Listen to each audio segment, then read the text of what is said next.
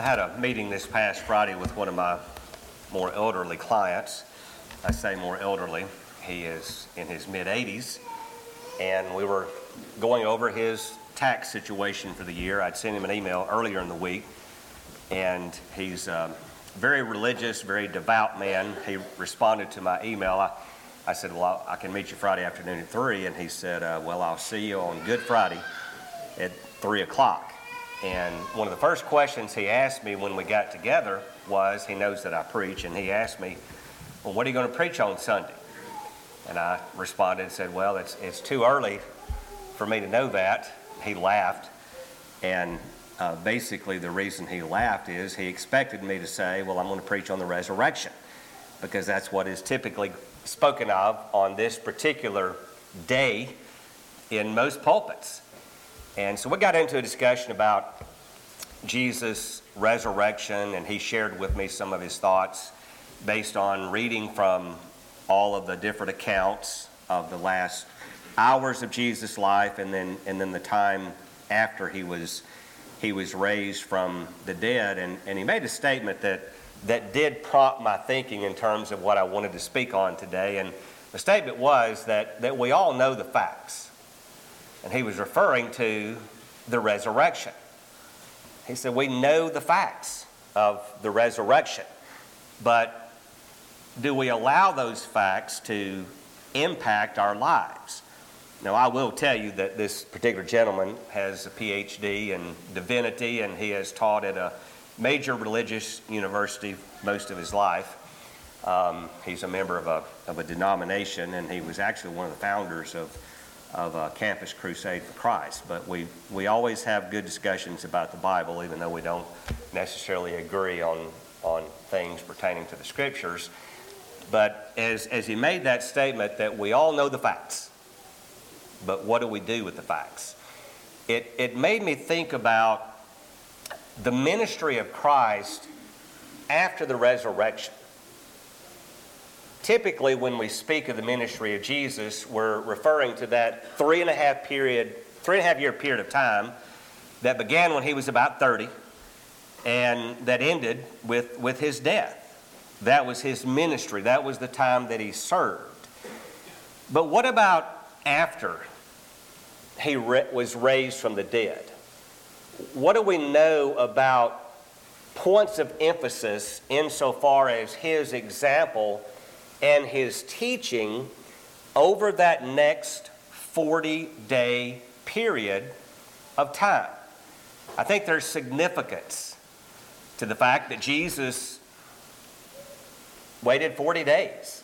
40 is a it's a Bible number, isn't it? 40 years of wilderness wandering, 40 days of temptation, um, and then there were 40 days that Jesus remained on the earth before he ascended back to the Father. What was it that Jesus left with his disciples during that 40 day period of time? I don't think it was anything new, but I think it was uh, a, time for Jesus to maybe clarify some things for his disciples, to, to help them to understand now that the scriptures have been fulfilled that this, this is what is important. And I don't believe they had complete and full understanding of everything that he had taught them before his death at that point in time. And I think they probably spent the rest of their lives working and sorting through a lot of what he did teach them. And there was clarity with the passing of time insofar as what Jesus emphasized. But what mattered to Jesus during that 40 year period insofar as what he did and what he said, should matter to us. It's not just the fact of his resurrection that is significant, even though that's a life changing event. It's what was important to him that he wanted his disciples to see as being important almost 2,000 years ago that should be important to us today as as well. I want to begin with some of the appearances of Jesus to his disciples, and, and particularly the, the women who had went to the tomb to, to anoint his body and to continue the process of, of burial that they were not able to take care of beforehand. But as they, as they came to that tomb, they found what they didn't expect. They should have expected an empty tomb, but they didn't expect that because in their minds, they just weren't ready to accept it. But in Matthew chapter 28, beginning at verse 8, we read that they left the tomb quickly. Now, this is after they saw the angels, they saw an empty tomb. They left the tomb quickly with fear and great joy. Now, how do you mix the two? How do you mix fear with great joy? Typically, when, when I experience fear, I'm not experiencing joy at the same time. Well, they were experiencing joy because they had seen the angels, they had heard the message that He is not here, He has risen, but they, they didn't know how to process that. And I think that's why they had, had fear. And behold, Jesus, verse 9 of Matthew 28, met them and greeted them, and they came up and took hold of his feet, and they worshiped him. And then Jesus said to them, Do not be afraid. You have the joy, but we've got to do something with that fear. We've got to replace that fear. Do not be afraid. Go and take my word to my brethren and, and leave for Galilee, and there, there they will seek me. He's, he's pointing to what yet is to be done. But in the meantime, don't be afraid. There's no reason to be afraid. I have done exactly what I said I was going to do. I have been raised from the dead through the power of God. The, the tomb is now empty.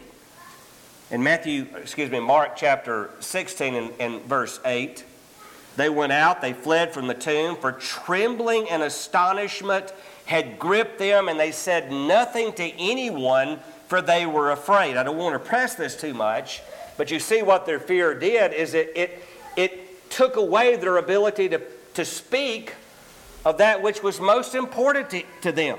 He's no longer dead. But we're so afraid, we, we don't know what to say about this. Our, our fear has, has taken something away that, that is important. What Jesus sought to accomplish, I believe, based upon the evidence and what we read about that post resurrection experience, he wanted to put courage back into the hearts of his disciples. But he also wanted to put within the hearts of his disciples joy. I don't want you to spend the rest of your life in fear. I don't want you to spend your life experiencing sadness and sorrow and heartache and, and mourning. There, there's a time for all of that, but I want you to have courage. And I want you to have joy. That's, that's your destiny as a disciple. And he emphasized that even during his ministry, he taught them parables about prayer. And one in particular, in Luke chapter 18, the Bible says that he was telling them a parable to show them that at all times they ought to pray and not to lose heart. And within the context there, he's speaking about the destruction of Jerusalem. Difficult times lie ahead for his disciples. But when he was raised from the dead, that didn't take those difficult times away. The resurrection didn't change their situation, but it was to change their heart.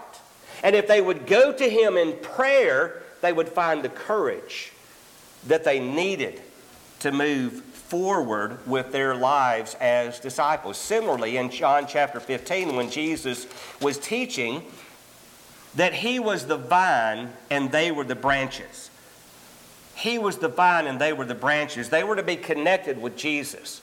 And he said to them as he brought that teaching to a, an end in John 15, he said, These things I've spoken to you so that my joy may be in you and that your joy may be made full. Well, think about if, if the joy of Jesus is truly within me. If the joy of Christ is truly mine, then my joy is going to be made full. And the resurrection, the fact of the resurrection, should not only produce that courage, but also that joy. If you're lacking courage, if you're lacking joy, if life is coming at you hard and it's robbing you of all of that which, which God wants you to have insofar as your life experience, then just remember He is risen. Jesus wanted his disciples to experience that courage and that joy 2,000 years ago, and he wants you to experience the same today. And as we read through the book of Acts and we look at the history of the church and the events that, that unfolded beyond the time of Jesus' ascension back to the Father, we read about the New Testament church and we see that they experienced that. They faced opposition, they faced persecution. They were told to no longer preach and teach in the name of Jesus. They were flogged, they were beaten, and Jesus told them that that was going to happen. But in Acts chapter 5, we, we see that the religious leaders listened to one of their religious leaders.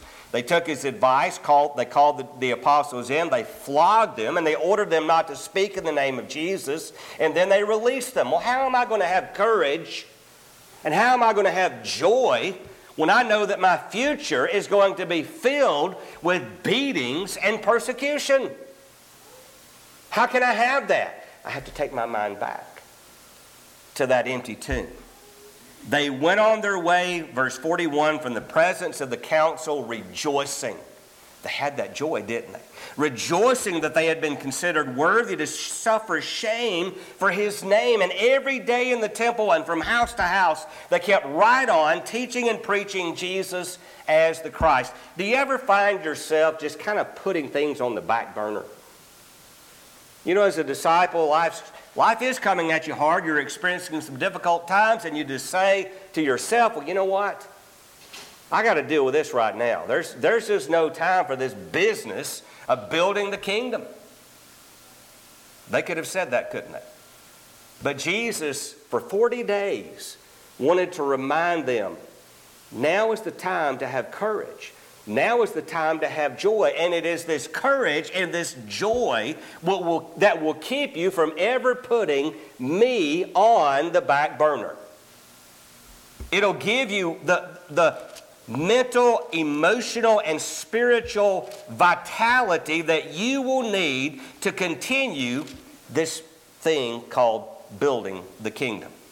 We see that the disciples in verse 52 of Acts chapter 13 were continually filled with joy.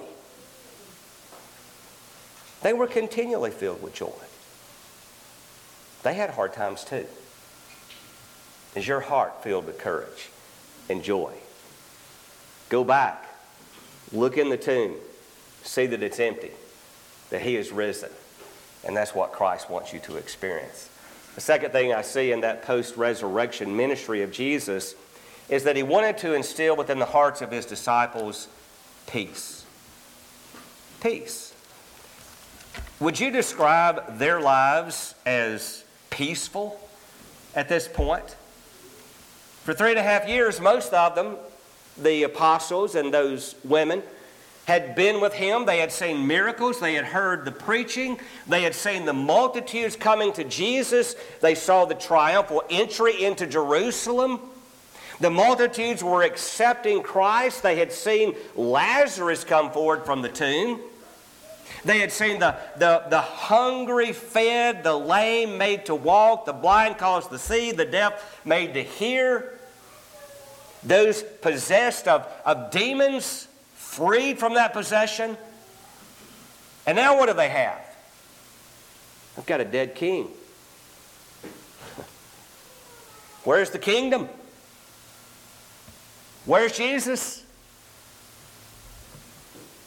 There was no peace.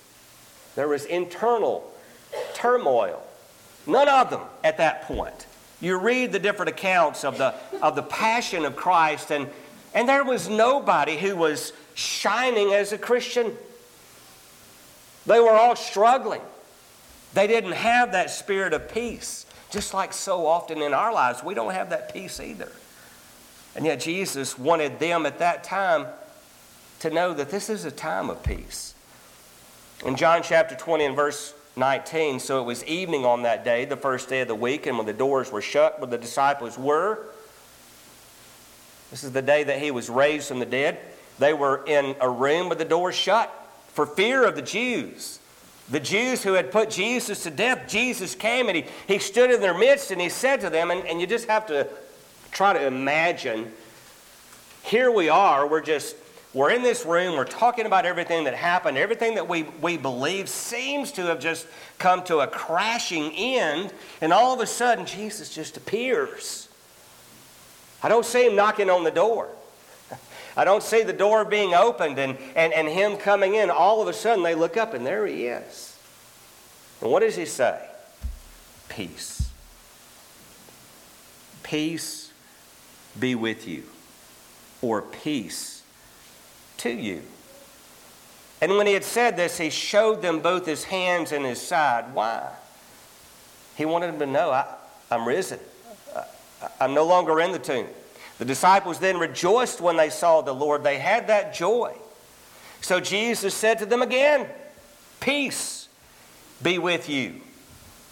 And then he said, As the Father has sent me, I also send you. As you go and as you preach the gospel, I want you to speak of the Prince of Peace. I want you to share the peace that is in your hearts with others in spite of persecution, in spite of difficult times, in spite of uh, trials. I want you to experience that peace that can only be had through me. And then in verse 26, once more, eight days after eight days, his disciples were again inside. And, and here's Thomas, who had said earlier, Unless I see in his hands the imprint of the nails, and put my finger into the place of the nails, and put my hand into his side, I will not believe. And Jesus came, the doors having been shut, and he stood in their midst and said, There he is again. He just pops up. Peace be with you. They needed to hear that message of peace, didn't they? They needed to know that, that I, I, I'm, I'm risen. I'm no longer in the tomb.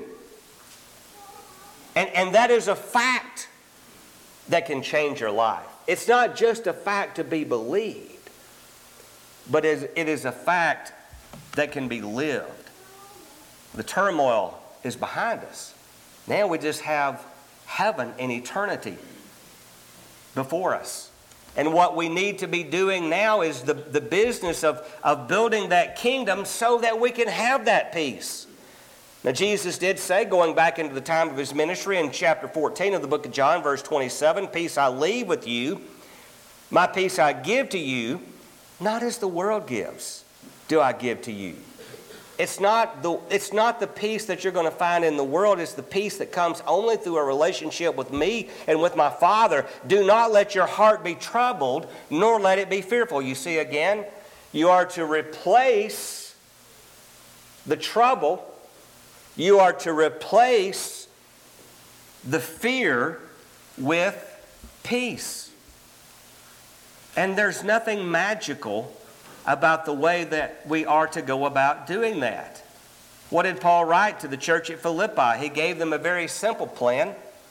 He said in Philippians chapter 4 to be anxious for nothing, but in everything by prayer and supplication with thanksgiving, let your requests be made known to God.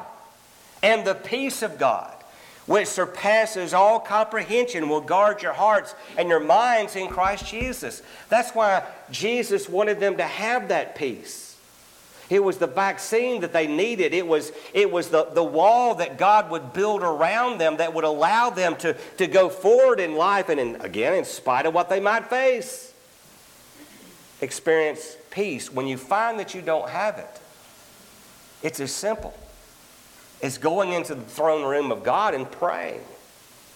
And now, beyond the post resurrection ministry, we know also that Jesus is seated at the right hand of God. He is making intercession for us. He takes our prayers and He brings them before God. And when we can't put into words what it is that's in our hearts, what does the Bible tell us about the Holy Spirit?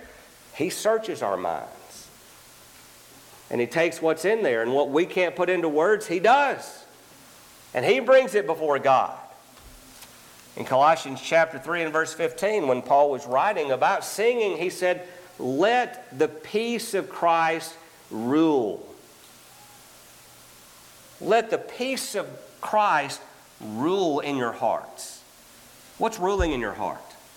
You know, when I'm when I'm experiencing worry and anxiety and frustration. Ronnie, what was the word? Flummoxed, flummoxed, or when I'm flummoxed. Ronnie shared that word with us this morning. How many of you know what flummoxed means? Only the people in my class. Ooh, Darwin knows. Flummoxed. Look it up. It's a new word. I don't use it very often. In fact, I never have used it until this morning. But when you experience that in your heart, there's a problem, right? You're, you're not where you should be. You're not where the Lord wants you. You're where those disciples were after his death and before they realized he is risen. So you need to go back you need to look in that empty tomb once more, and you need to realize that He is risen. And then you can have that peace. And then the final thing that Jesus emphasized during that 40 day period, and I think this is especially evident, the message that He preached, it, it was the same. When Jesus began His ministry, He said, Repent, for the kingdom of heaven is at hand. John the Baptist began his ministry with the same message repent, for the kingdom of heaven is at hand. When you read through the different accounts of Jesus' ministry before his death, he went about speaking of things concerning the kingdom. But then in verse 3 of Acts chapter 1, after he was raised from the dead, during that 40 day period, to these, that is the apostles, he also presented himself alive after his suffering by many convincing proofs, appearing to them over a period of 40 days and speaking of the things concerning the kingdom of God. It's the same message. But now it's more clear because the king that you expected to reign was put to death. He has been raised from the dead. So we're moving toward clarity on that matter of this kingdom. But then in verse 6, they're still not there. When they come together, they were asking him, Lord, is it at this time you are restoring the kingdom to Israel? He responded, It's not for you to know times or epochs which the Father has fixed by his own authority, but you will receive power when the Holy Spirit has come upon you, and you'll, you'll be my witnesses both in Jerusalem and all Judea and Samaria, and even to the remotest part of the earth. What he was saying to them was this it's not an earthly kingdom, it's a spiritual kingdom. It's, it's what he had said to them during the course of his ministry that the kingdom is within you, it's in your midst. The religious leaders in Luke chapter 17 were asking the same question about this earthly king and this earthly kingdom. And he said, God's kingdom is in your heart. When, when you put God in your heart and He rules, when He reigns in your heart, then you have the kingdom. It's an eternal kingdom. You're going to be witnesses. You're going to receive power from the Holy Spirit, and then you're going to go about everywhere speaking about that kingdom. But again, what do we see? A point of emphasis in the life of Jesus post resurrection same as during his life. But he wants them to understand that, that all we're doing here now at this point is enlarging the borders of that kingdom. In Matthew 16, when Peter had made the good confession, and Jesus said that I will build my church and the gates of Hades will not overpower it. He then said that I will give you the keys of the kingdom of heaven. And he gave Peter those keys on the day of Pentecost when the Holy Spirit was poured out upon him, and he preached the gospel sermon that, that caused that kingdom to manifest itself with the salvation of 3,000 souls.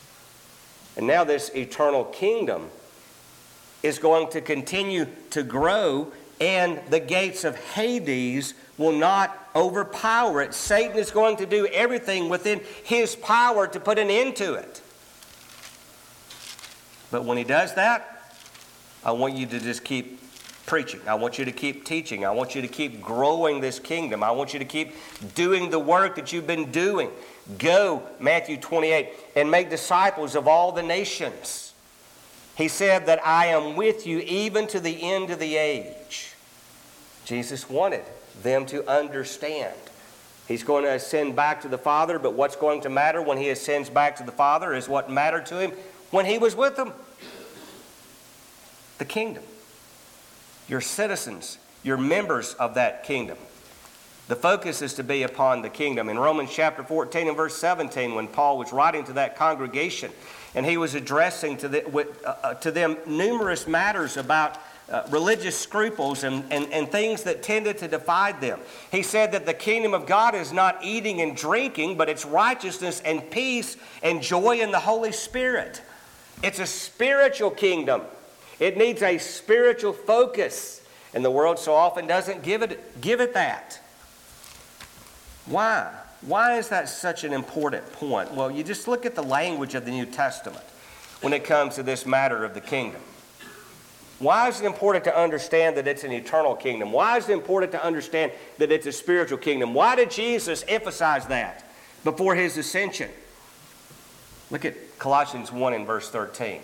He, that is God, rescued us from the domain of darkness and he transferred us to the kingdom of his beloved Son, in whom we have redemption, the forgiveness of sins. This kingdom is not about the Easter bunny. It's not about hunting for eggs. It's not about wearing pink one day of the year. What is this kingdom about?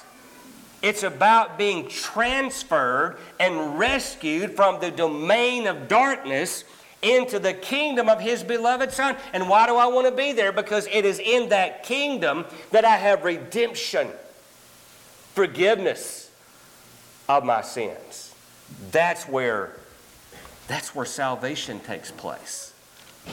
John, many years later, the aged apostle, the un- only one who, at this point in time, in all likelihood, was still alive.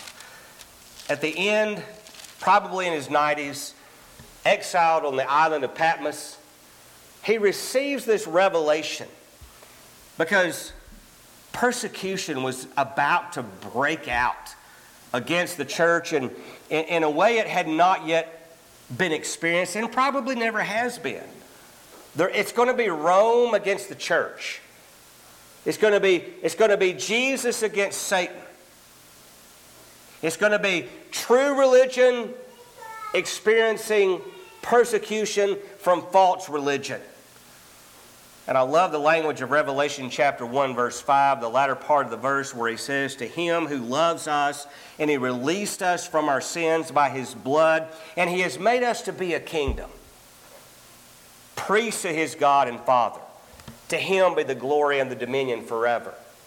He's reminding them of what Jesus reminded him during that 40 day period of time. He's reminded them of what he came to realize when he went into that tomb and he saw that tomb empty. That the kingdom is never going to end. They tried to put a de- they tried to put an end to my king. And, and he did die, but then he was raised from the dead. The fact is, he was raised. But the fact changes who I am. And now I'm in this kingdom. And as I see the persecution, as I see the fiery darts of Satan being thrown against God's people, as I see that red dragon rearing its ugly head against the church in the years to come, it's going to be overflowing persecution. But remember, the tomb is empty. And remember, Jesus said that the gates of hell will not overpower my kingdom. And it was almost with spiritual pride, I think, that John could say in verse 9 of Revelation chapter 1 I, John, your brother and fellow partaker in the tribulation and the kingdom and the perseverance which are in Jesus. I'm in that kingdom. I'm in that kingdom and it's never going to end. My life may end, but that kingdom will not. And in eternity, I know that someday time is going to end and Jesus is going to come back to this earth. And Jesus is going to defeat the last enemy, which is death. And he's going to deliver the kingdom up to the Father. And that kingdom will never come to an end. And all of that is possible because of that empty tomb, because of that resurrection. And Jesus emphasized to those that he loved this is what's important. Never lose your courage, never lose your joy, never lose your peace. This kingdom's never going to end. And in this kingdom, you're going to find redemption, forgiveness of your sins, which is going to be the source of your courage, the source of your joy, and the source of your peace that comes only through the Prince of Peace. Let's go to God now in prayer.